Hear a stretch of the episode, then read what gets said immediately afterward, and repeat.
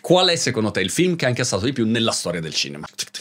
Avatar. Peraltro prodotto da un personaggio che si chiama John Landau, come si pronuncerebbe in italiano, che ha prodotto anche il terzo film che ha incassato di più nella storia del cinema, che è Titanico Titanic. Ecco, in questo quattro chiacchiere in arrivo ho avuto l'occasione di parlare proprio con lui, la persona che è stata al fianco di Cameron per tutti questi anni, che ha dato un dietro le quinte, secondo me straordinario, non solo su come si produce un film, ma anche su come si fa a organizzare un progetto estremamente complesso e avere una visione di lungo periodo. E ci sono un sacco di aneddoti che non ti voglio spoilerare, ma si va da come hanno prodotto la tecnologia per riuscire a sviluppare questo sequel, che ci ha messo 13 anni. 13 anni da quando uscì il primo Avatar a tutta la logica dei prossimi sequel, alla modalità di scrittura di Cameron che si presenta con 1500 pagine di note. Una storia pazzesca. E lo faccio gustare. John Landau. Alive, John, I'm so happy to meet you. We, we did it. Where are you at the moment? I am coming to you from Sao Paulo, Brazil. Oh wow! Gosh, what what are you doing? It's like the World uh, uh, Avatar two tour or something like that.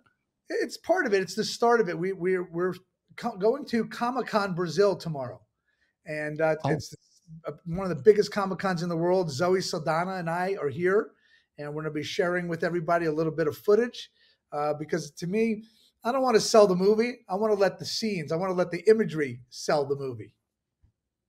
That, that that's amazing. I, I think I saw a clip of, of Zoe.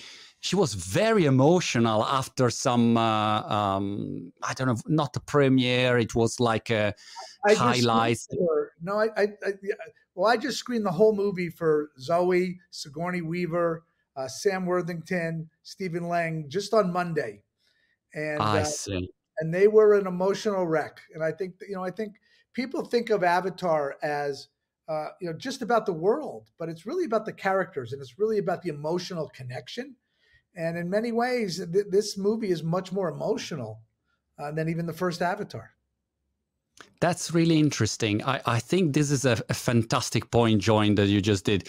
Is uh, I think the some people watch a movie like like like Avatar and think, all right, a lot of uh, technology, digital effects, blah blah blah. The truth is that when you have this level of success, it means that there is also a very good story there. It is not only you, you can't get any result just with technology. So I'm really curious to to see the the, the second Avatar and uh, but but the story the story is key the story is absolutely key. And I, you know, I think what's important when you have a story, it's also that the story is about something larger than just a plot. To me, I talk about theme a lot. You know, the theme is what you leave the theater with, but you leave the plot at the theater. And if we can get people to feel something, and that to me is the theme, they then you've really done something. And if you think about it, people listen to music over and over again because they get something out of it thematically. If we can do that same thing on film, then we've really d- done something special. And by the way, the, the music and also the audio, uh, the sounds specific, I think, for Avatar, I, am really curious about it. I mean, it, what, what, kind of team, uh, what kind of, of, of, skills do you need to create that kind of audio uh, environment? I'm so glad that you raised that because people don't realize that oftentimes that that the auditory experience in the theater is part of what immerses you into the world of the movie. And our sound sound designer Chris Boyes uh, couldn't go just out into the streets of the world and record sounds that play in the movie. He had to design sounds for for the tulkun, the whale-like creature of the movie, for the ilus, another creature, for the skimwing. What what does a Na'vi bow sound like, or the even the guns that we create? These are new and unique to our world. And then on top of that, I always say that music is the heartbeat of a movie. And Simon Franglen who was a longtime collaborator with James Horner, who did the score in the first movie, who tragically passed away. Simon came in and has held true to the sensibility that James created on the first film, but has done it with his own emotional essence. And the themes that he has woven into this movie that are introduced at the beginning of the film, you feel again at the end, and it all feels connected. And that's one of the really, you know, Simon has been a gift to us. And Simon and Chris, we just finished our mix last week and finally got to sit and watch the movie all completed over the weekend. And sound is a huge part of it. I'm always amazed by the magic of uh, of sound in a movie, and uh, I give this example. I, I, I do videos, a lot of videos on social media, and one day a friend of mine, um, an Italian friend of mine, I, I, live in UK by the way, and. Uh, and, and this friend is a very famous musician in Italy, and so he sent me a clip of a video of mine with uh, his music, like proper good music instead of my crappy music that you know like uh, you know the the stock music pre-made uh, you just put it on youtube. And i thought wow this is amazing. I mean this is a completely different piece of content and you just change the music. And the impact is is is, is insane. So i wonder um, how, how do you how do you go to create something so new? And uh, what kind of work behind the scenes you did to to prepare? I mean the, the, you do the first meeting and what do you say? Like uh, we need music. Okay but what? But you know again music is a part of what we do from the beginning of the process. It's not an afterthought. I see. So, and as we went into doing the avatar sequels first of all there's indigenous music the the clans of the Na'vis have their own music, and that was the first music for the sequels that we started to work on. That rhythm, that that that uh, that felt culturally right. Because if we want people to believe that they exist, it's more than just a, a face. It's their whole embodiment from from costumes to music. So Simon Franglen came in and started working with Jim right away on on that. And then when we talked to James Horner on the first movie, again, a very important conversation is this first one, where you establish what the expectations are. Yes, we wanted a classic orchestral score, but we also wanted a uniqueness of the Na'vi that could be felt in the score. So if you listen to the score, we have drums, we have other instruments that you might never have heard in scores, and we have vocals we have quite a few vocals, not in a language where you're understanding what they say, but they're in Na'vi. They're, they're, they're chanting like a culture would. And that is part of the fabric of the films.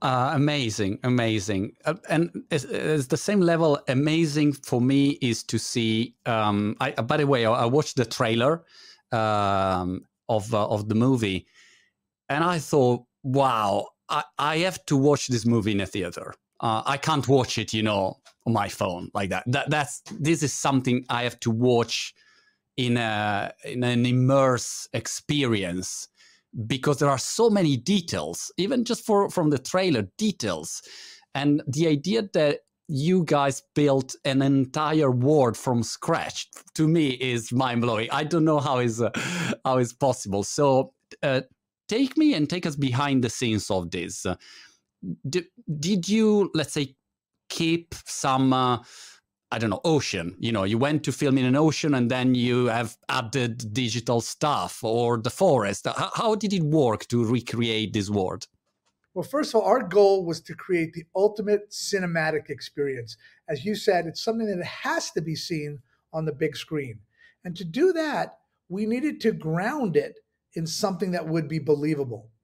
So we went out and we did rehearsals in the rainforest. We went out and did tests in the oceans. But at the end of the day, there is zero live action water for the scenes that you saw. Really? It's all computer generated, but it's grounded in the physics of real water. People would say to us, "Oh, you don't need to shoot in real water. You could you could fake the swimming. And we said, yes, but you're faking the swimming. And we wanted everything to be performance driven. So we trained our cast on how to f- breath hold because they had to do scenes underwater, not on scuba tanks, but where they were holding their breath, but they needed to emote a performance. And then after they trained with Kirk Krack and, and, and surprised themselves at how long they could hold their breath for, we went to Hawaii. And on the first movie, we just rehearsed in the rainforest because that's all the movie's called for. On the sequels, we rehearsed both in the rainforest and in the oceans. And we took the cast on what could possibly be the most Pandoran like ocean experience one could have here on Earth. We went on a night dive where we were sitting on the bottom of the dark w- waters, and out of the darkness came giant manta rays. And they looked like Pandoran creatures, their mouths agape, their wings flapping, and they swam over us. And the cast was able to reach up and touch their bellies. And it was that experience that enabled them when they came back to give us a performance in a tank where we're capturing their performance where those creatures aren't really there where they could remember what that feeling was like. And then our, our production designers and our costume designers had to not go to a store and buy a prop. They had to manufacture it. They had to design vehicles. They had to design a, a, a reef village where where the houses are, are hanging suspended from giant mangrove trees and everything is connected because we wanted to reinforce this idea of, of connection. So what you saw every every blade of grass is designed and then has to be realized by weta fx when we made the first avatar i told people that we needed to be photographic and we didn't need to be photo real because you could not tell me what was real on pandora on this movie, we have human characters interacting with CG characters and in CG worlds and back and forth. We had to raise the bar. We had to raise the bar to something that was truly photo real for everything we did. Crazy. That's crazy. Uh, also, there was a lot of talking, of course, about technology and um, technology developed for exactly to to shoot in these conditions, cameras, and uh, what what do you think, in your opinion, was the the the best achievement from a te technological point of view um, yeah. until this moment? I'll probably surprise you, you know, with, with this answer. On the first movie, we did a single standard definition camera to record the facial performances of the actors. Right. On this movie, we used two high definition cameras. And we were now getting enough data that we were not just interpreting what the skin did, but Weta FX was able to drive it by the muscles underneath the skin, which gives us a much higher fidelity performance. On top of that, you know, we wanted to give our cast, um, when they were playing scenes, with characters that were nine foot tall and they would maybe only be six feet tall. We don't want them to follow a tennis ball around. So you've probably seen a, a, a, sporting event, a football event, and they have these cameras that fly over the stadiums. Yeah. We took that same idea, but we replaced the camera with a monitor and a speaker. And instead of using the system at a giant stadium, we used it on our set and we had it move around as if they were the character that wasn't there. And the actor would look on the monitor and see Stephen Lang and hear him giving a performance. And they could oh. react to that. So their performance was truer. I see. I see. And, and the performance in this way, I, I would say, even if they are all great actors and great actors, and, and they can perform in any condition, but I I would argue that the level of performance will improve if they have a reaction to if they're just playing to a tennis ball yeah. you know they're, they're, they're, not getting anything and they can't be spontaneous. They can't change. It's just it's there. But with the monitor and, and it's moving the whole cable system would move it where the cg character was supposed to go and they could track with it they could react to it they could act they could act to it. What we try to do throughout the process is create the most director actor centric process there can be. That's what we do what with all our performance capture. We don't, if you think about it, when you're doing performance capture, you're not lighting a set, you're not waiting for the rain to go away. it's all about the acting in that moment. And that's one of the things that Jim really enjoys about the process. I um, uh, was also wondering if, if we go about the production of something so ambitious i don't know how to define it but it's really like uh, above my my pay grade. I don't know i, I can't my, really even my pay grade too? You know, like you, you think wow we, we gotta create a new word and uh, we'll need you know new technologies and new thinking, the different way of thinking. So, uh, um, first, when you were talking, was thinking, wow, basically, you already have created the metaverse. You know, Zuckerberg is trying to create the metaverse. You already did it. You know, so that's something to think about. But uh, will you use the infrastructure that you have uh, built to shoot this movie and, and the sequels? Um, also, like you know that Amazon has, I don't know, AWS so it's an infrastructure, and then they they rent the infrastructure out. So will you use this infrastructure as something that uh, other producers will be able to use, or is just something that is part of your production and uh, and that's it? No, you know, we, we want the tools to become ubiquitous. We want more and more people to use the tools that we're developing. What we want to protect is our IP, our intellectual property. Um, but you know, we used these same tech tools to create uh, the ride at Pandora, the world of Avatar, which is still the top rated ride down in, in, in Disney World. We use these tools. We used a subset of our tools and let the most recent um, Jungle Book sequel use them. We, so we want other people to use these tools uh, to democratize them and to continue to make them better. I see. What about AI? You know, in my sector, tech sector, a lot of people talk about artificial intelligence. It has been used um, in uh, in this movie. Was some kind of um, meaning for for using AI in, in some kind of sector or not? You know, not. We use deep learning technology, right. where, where Weta FX really studied uh, what the actors did and created a deep learning algorithm that sort of then became its own AI for that part of the process. Um, you know, for me though, you know, uh, when people think of AI, it's usually about uh, the, the the system being able to make choices, and we want the actors' choices. We want the right. director's choices. So the, this deep learning side of things that, that creates a back end AI that that can help get us closer to recreating those performances is very useful. How long, um, Jon, did it take to to go from the idea, say, all right, sequel, we're gonna do the sequel? Because I remember, like, long time ago, James Cameron said, "We're gonna, we, we will do a sequel," but it was like I don't know, 2010 maybe. I know it was a long time ago.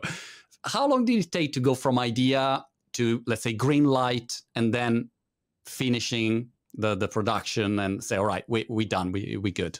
So i'm going to break it up into a couple different sections. You know the idea came to us you know basically right around finishing the first avatar. And like you know if this thing works because we didn't know if it would work you know there are more stories left to tell in this world. When the movie had the success Jim, in particular, needed time to get away from the world of Avatar. He built a deep submersible and dove to the Marianas Trench. We uh, re released Titanic. Uh, its 15th anniversary for 3D. And it really wasn't until 2012, so a little more than two years after the movie came out, that Jim really sat down and started coming up with his story ideas. He spent about a year doing that. And he ended up with 1,500 pages of story notes and realized at that point that it was more than one movie to tell. And because of that, realized that we would need to bring in teams of writers to work with Jim. So we hired three different teams of writers, each to work with Jim on, on different movies. And they went into a writer's room and spent six months in 2013, the last six months, taking Jim's notes and breaking them down into what became the four sequels.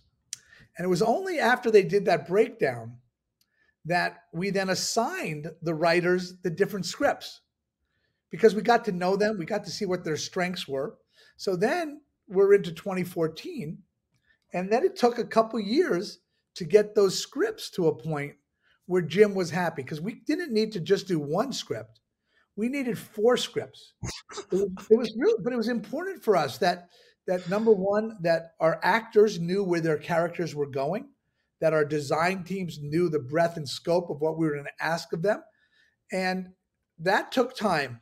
So that took, you know, until really we had we had scripts at the end of 2016 and we went into production in, in 2017. You know what, Jon?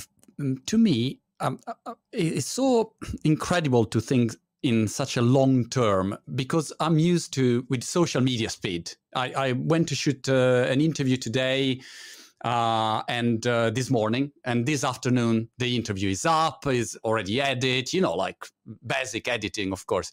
And the idea of producing something that uh, I start and then I'll see the result in eight years, 10 years is uh, also mm, difficult to, to understand, but also I think how that thing will be relevant in 10 years. Maybe it's not relevant anymore, you know. Uh, so, uh, how do you deal with the, the, the cultural moment and uh, the world maybe is in a different place? And how can you predict the, the future on this? How do you deal with that? You know, number one, the weight is the hardest part for me because to right. me, the what I enjoy most about making a movie is when I get to go into a theater with an audience. And while they're watching the screen, I'm watching the audience because, in fact, they are the real art. Um, but what you do is, is you try and come up with universal themes that are timeless. If, if we, because we know it's going to take long, so we right. don't want to do something about the the, the 2022 elections in Italy because yeah. by the time the movie comes out but that would be a that would be a great series yeah. so that would be a fantastic movie because by the time the movie comes out it'll be past but when you look at what what jim's been able to do in his scripts they're they're timeless stories so yeah. you know um, we're telling the story about a family and that's a timeless story. And we're not just telling it from the parent's perspective. We're also telling it from teenagers' perspective. Teenagers who are struggling to find their place in life, to find their own identity, to understand what is their purpose in life. That's a teenagers have been struggling with that for decades. It's that's not something new today. So when you set out on these long things, you have to write in these very universal concepts. I, I like the I, I have to think more in this way, Jon. Uh, timeless stories that they will be relevant in the in the long term.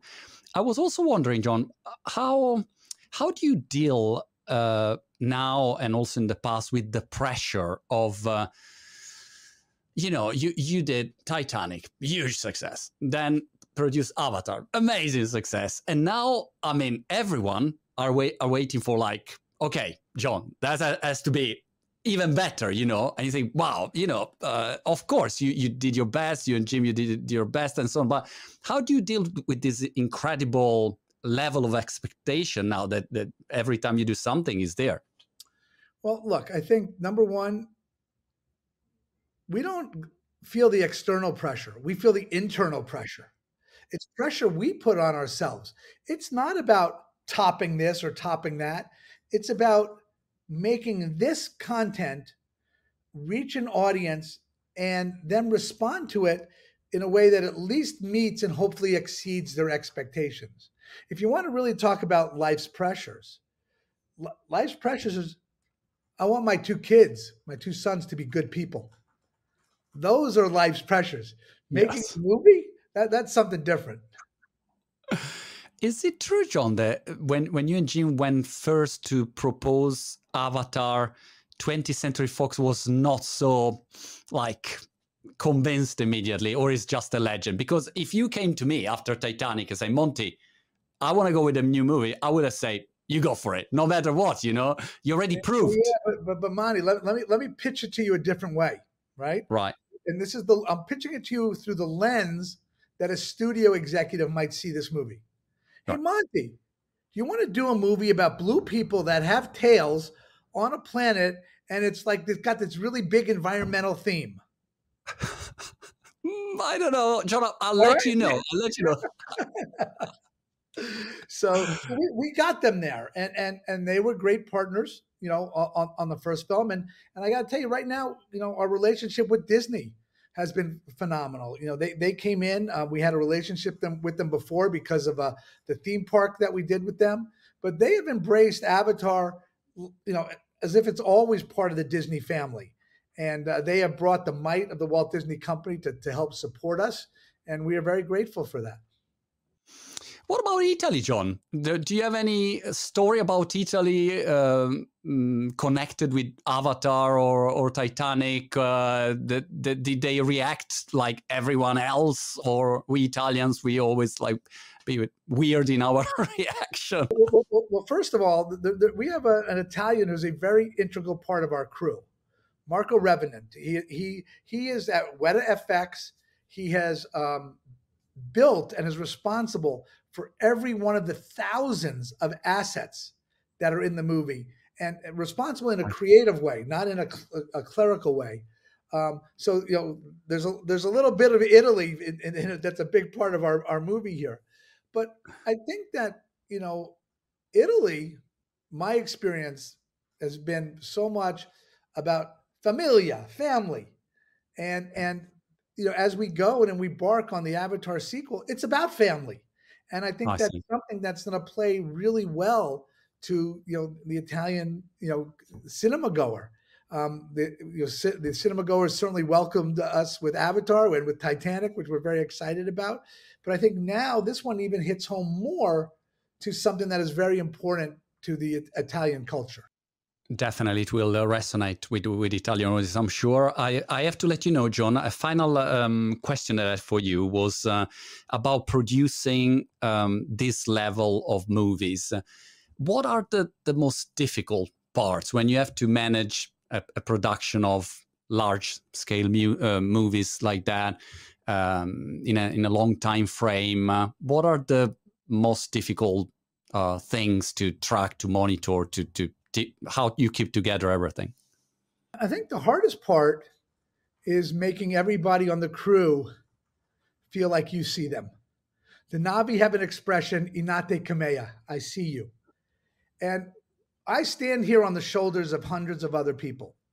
And as we go through a process, I, I want to know about their families. I want to know what situations they're going in. How do we make it better for them? And I've gone through movies that take long periods of times. Oftentimes we have new people who haven't, and that's a very different situation. Movies usually last six weeks, 12 weeks, maybe 20 weeks. We ask people to commit to us for years and to make sure that they feel recognized, not just as a worker, but as a person. That that's that to me is paramount it's uh i mean it's it's uh, it's the hard part that makes the biggest difference definitely. Jon thank you so much. It was a huge pleasure. Avatar the way of the water. Can't wait to see it. And uh, good luck for everything. Thank you. Have a great holiday season